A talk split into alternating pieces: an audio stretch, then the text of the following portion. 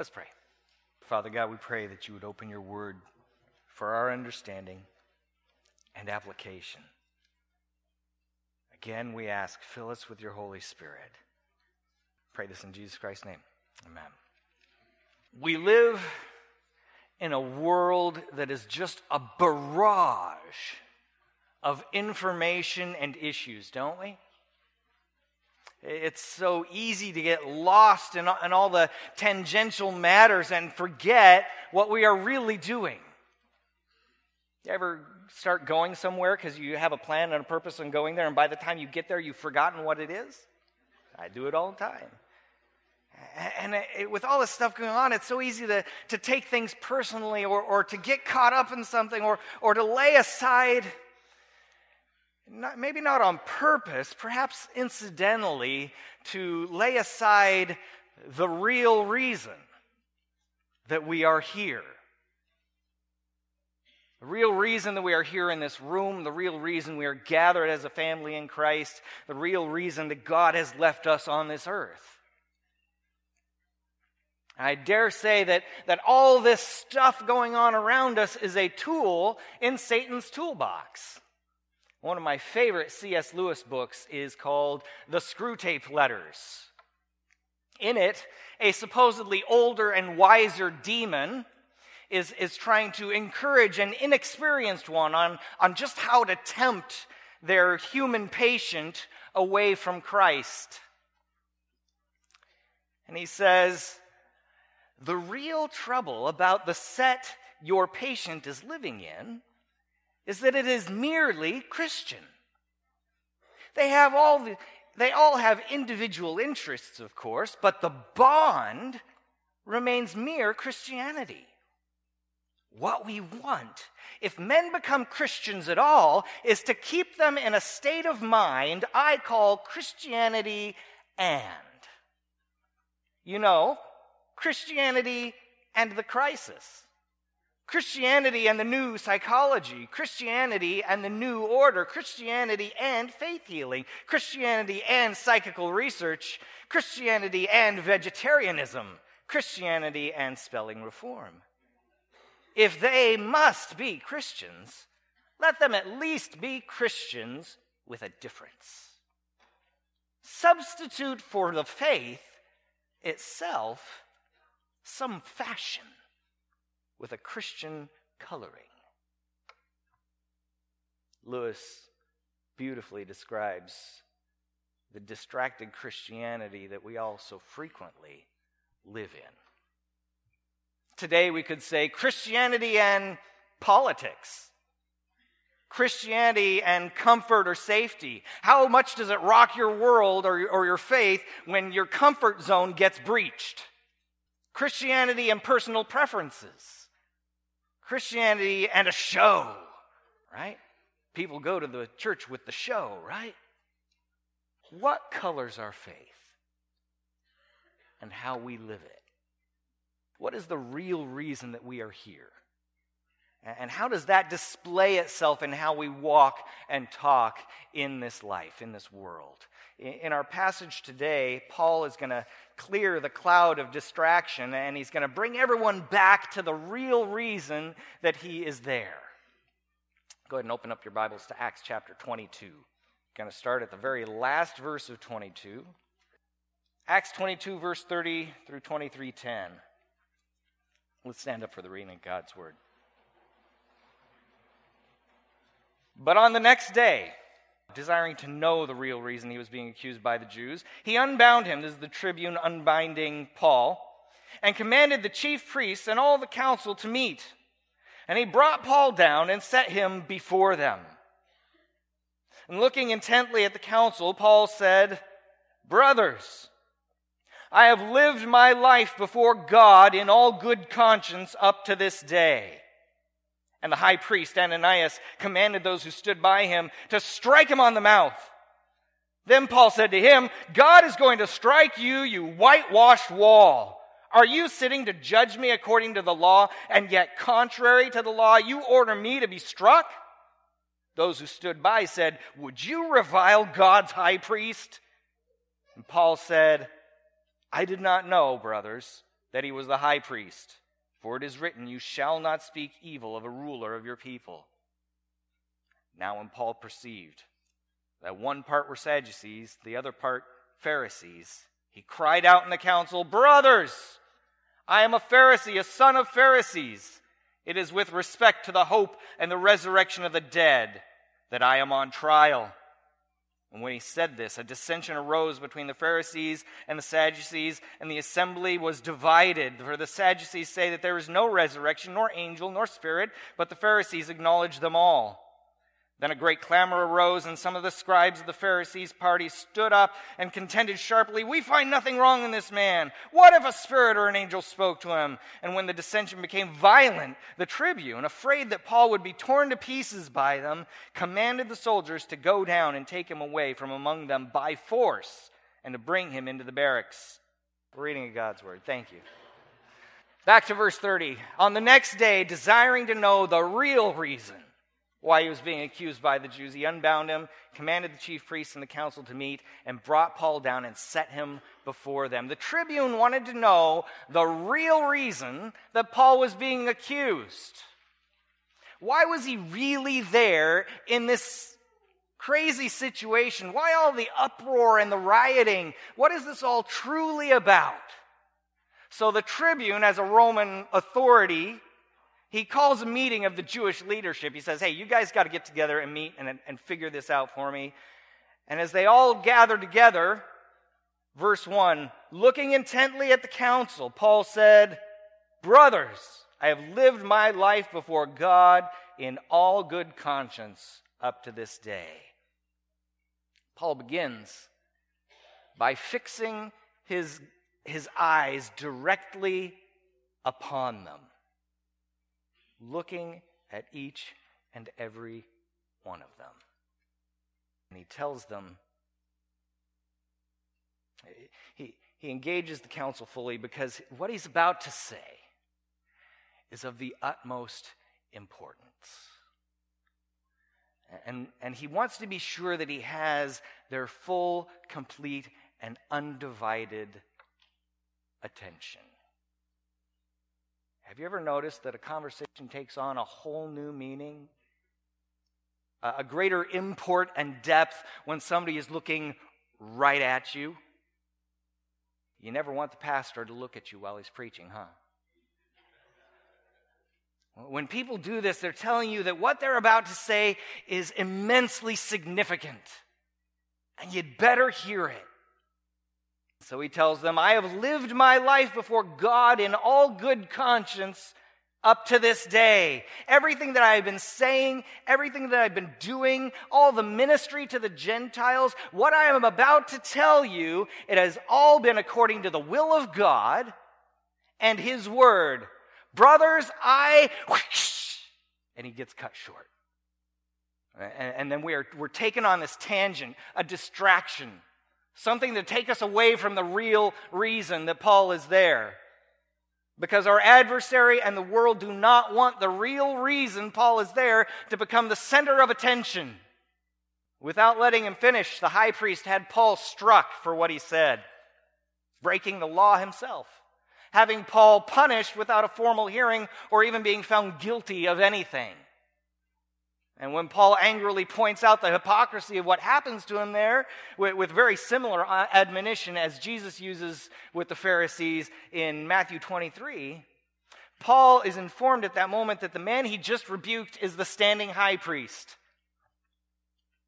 Now, some have argued that Paul should have known who the high priest was, that Ananias was the high priest, but by the New Testament period, that position, that of high priest was no longer a hereditary position. It wasn't held as long as that high priest was alive. It, it, had changed to a position of appointment, having become something of a political position, something of, of political interest and, and influence. And Paul had been absent so long in Gentile lands, he could have easily missed a new appointment. So it's, it's very simple matter to see that he would have not known who the high priest was. Secondly, since this was not a hearing called by the Jewish leadership, but by a Roman tribune on the spur of the moment. It was, it was likely a more casual gathering, and the high priest might not have been seated in his regular seat or wearing his traditional clothing for something like this. One way or another, as soon as Paul realizes what he's done, Paul humbles himself before the Word of God. Exodus 22. You shall not revile God nor curse a ruler of your people. Recalling these words of God, Paul submits his heart to God and brings everything back.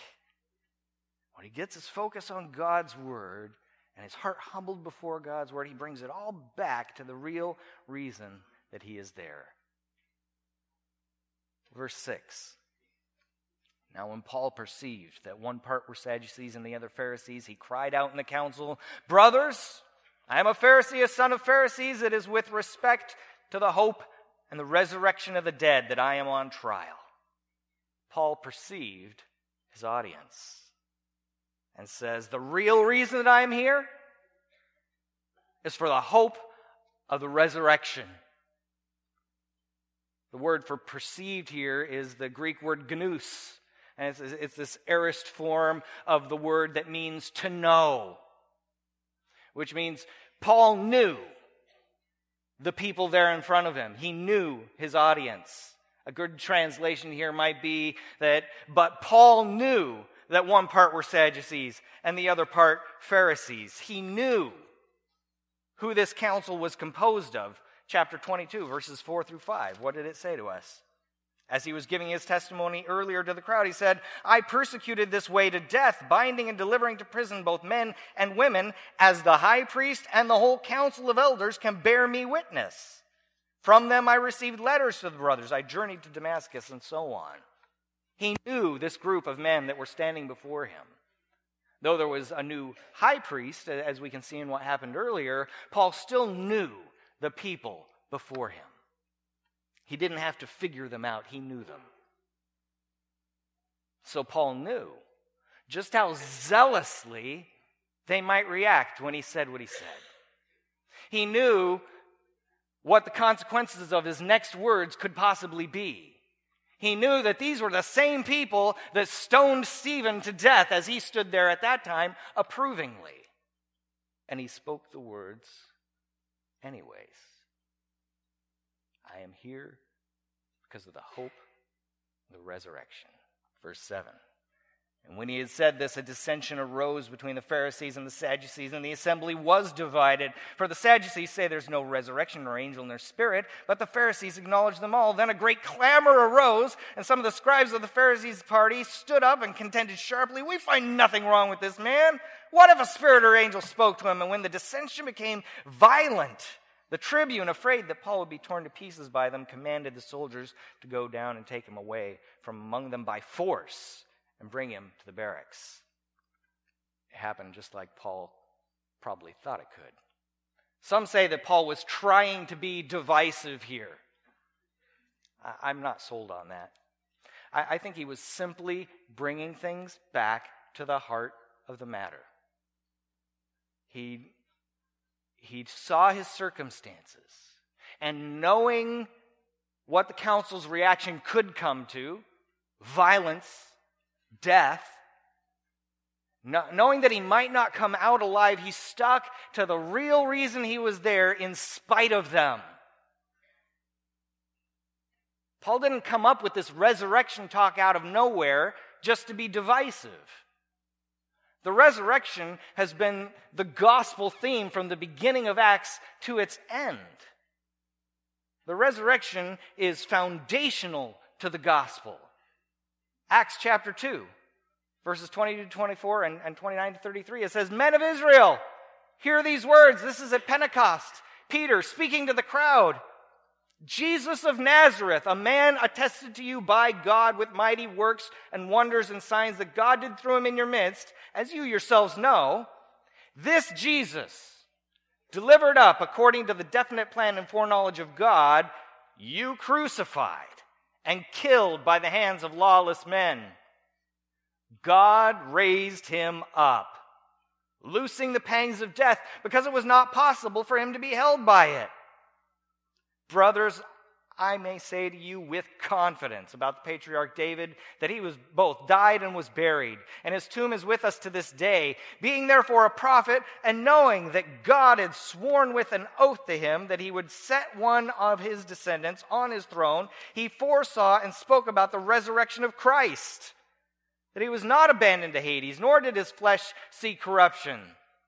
This Jesus God raised up, and of that we are all witnesses.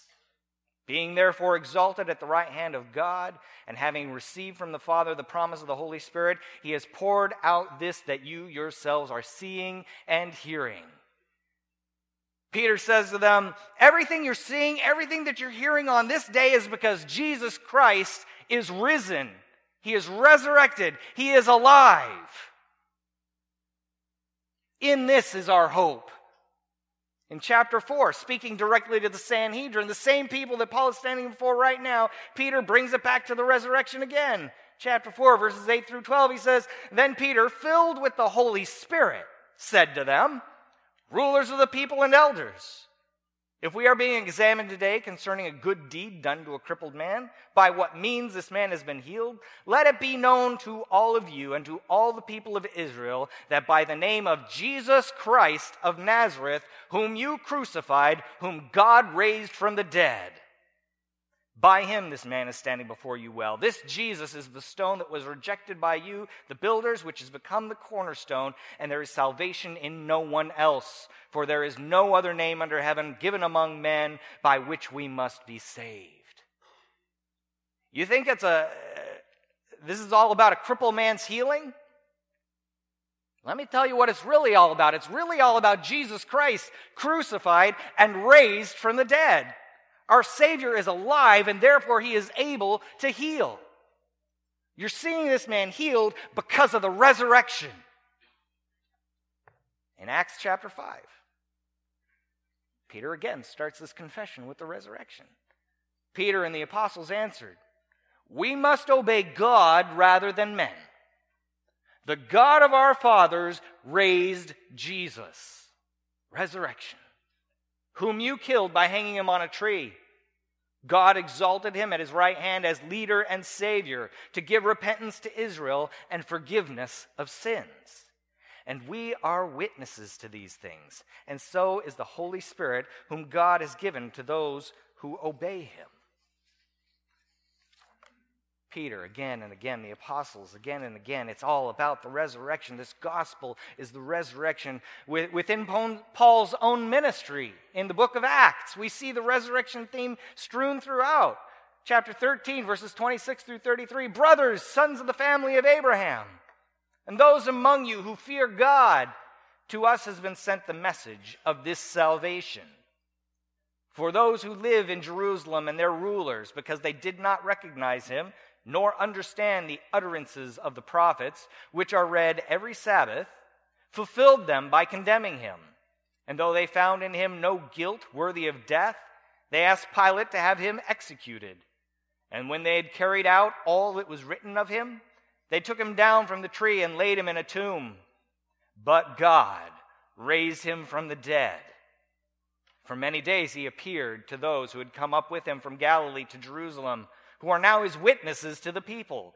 And we bring you the good news that what God promised to the fathers, this he has fulfilled to us, their children, by raising Jesus. If Jesus had not been raised, the promises would not be fulfilled. The, the prophets spoke of the resurrection, and Jesus fulfills the prophets. And again, from the, the mouth of Paul, chapter 17, verse 18, when he, when he was speaking in, in Athens, some of the Epicurean and Stoic philosophers also conversed with him, and some said, What does this babbler wish to say? Others say he seems to be a preacher of foreign divinities because he was preaching Jesus and the resurrection. What was he preaching in Athens?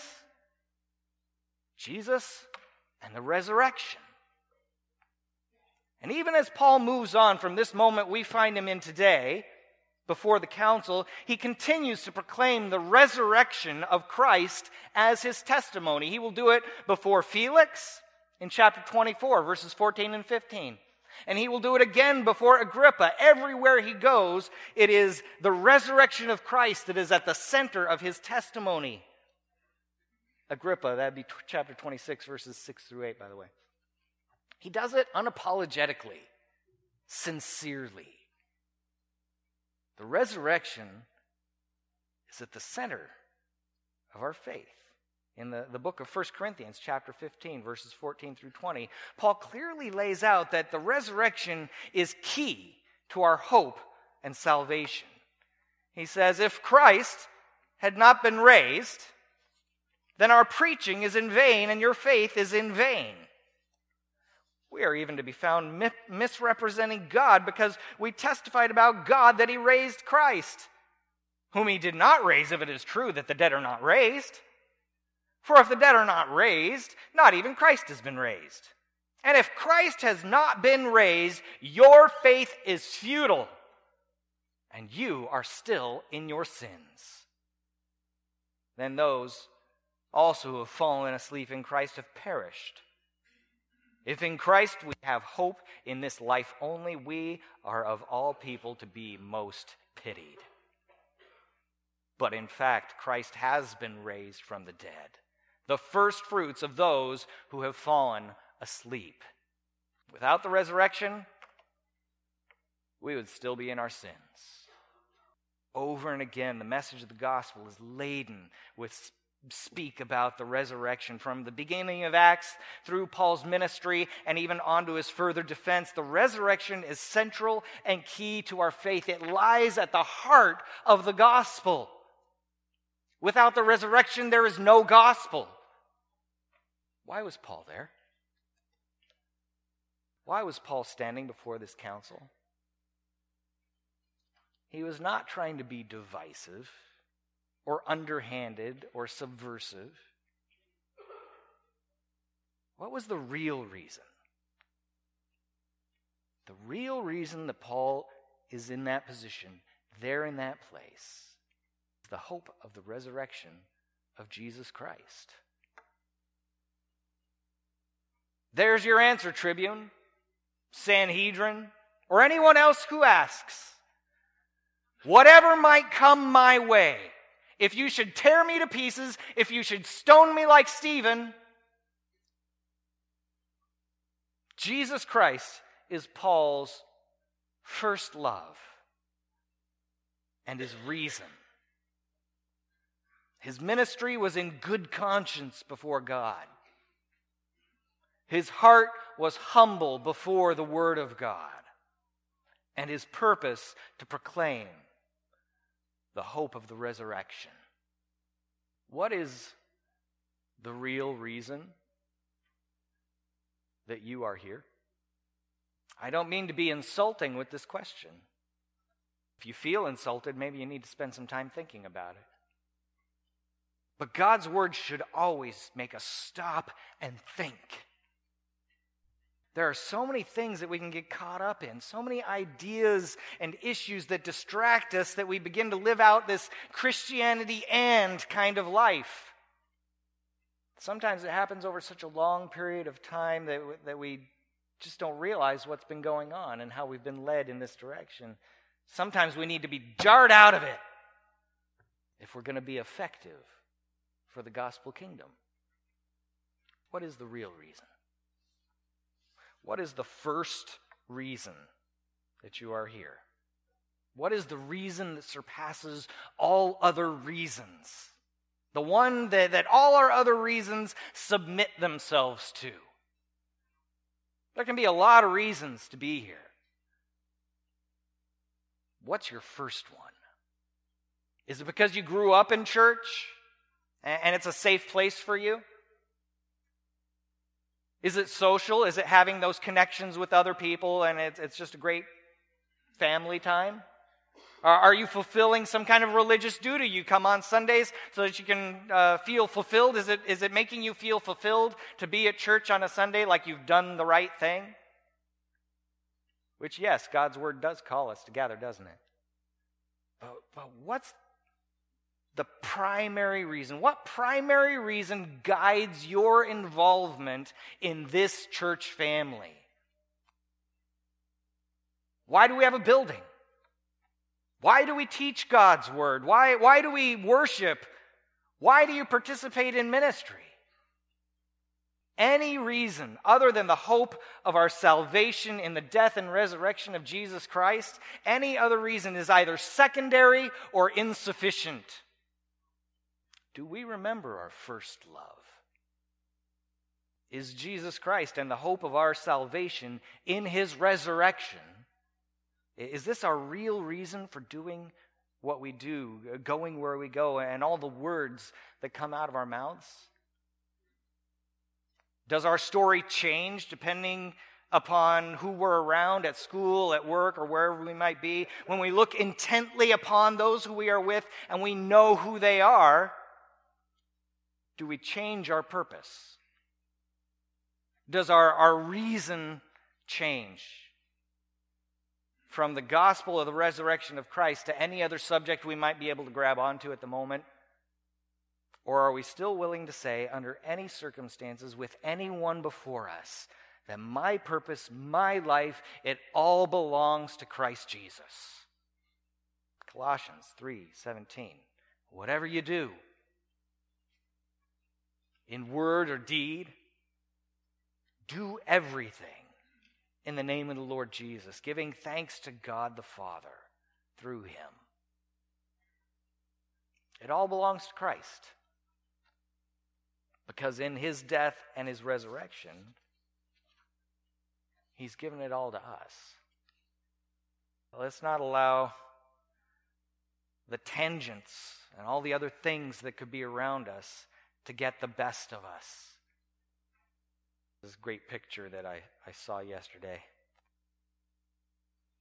No stage, no lights and smoke, no church logo, no flex, no banners, no advertising. Church. Not that having lights a bad thing or having a building is a bad thing. But they can easily become the reason. And we don't want that, do we? The reason we are here is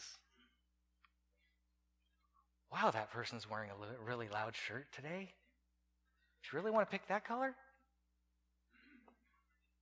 But like I was saying, our, our real purpose is you know, the worship today, it didn't really fulfill me. Well, that's fine because we weren't worshiping you. Our stewardship and our calling flows from the fact and the hope of the resurrection of our Lord and Savior Jesus Christ. Like Paul, our walk needs to be in good conscience before God in everything we say and do. In all of our activities in church and out of church. Our hearts need to be humble before the Word of God and whatever that Word would call us to. And our purpose is to bear witness of the resurrection of our Lord by everything we say and do in every circumstance to the ends of the earth. Life, real life, eternal life, church life, it's all about the resurrection. That is the real reason that we are here. Let's pray. Lord God, we thank you for giving us reason. Lord, we have a purpose in your Son, Jesus Christ, that goes far beyond what we're going to eat today, what our health is like, what our family life is like. We have a reason that goes far beyond anything on this earth or the length of our days here. We have a reason that is eternal and, and infinite. Lord, I pray we would begin our eternal praises of you in who we are, what we say, what we do, everything placed before you today. Not waiting for the day we die on this earth to give you everything we are, but beginning to live out what you've done in us today. Fill us with your spirit, we pray. Make us more, we pray. All in Jesus Christ's name we pray. Amen.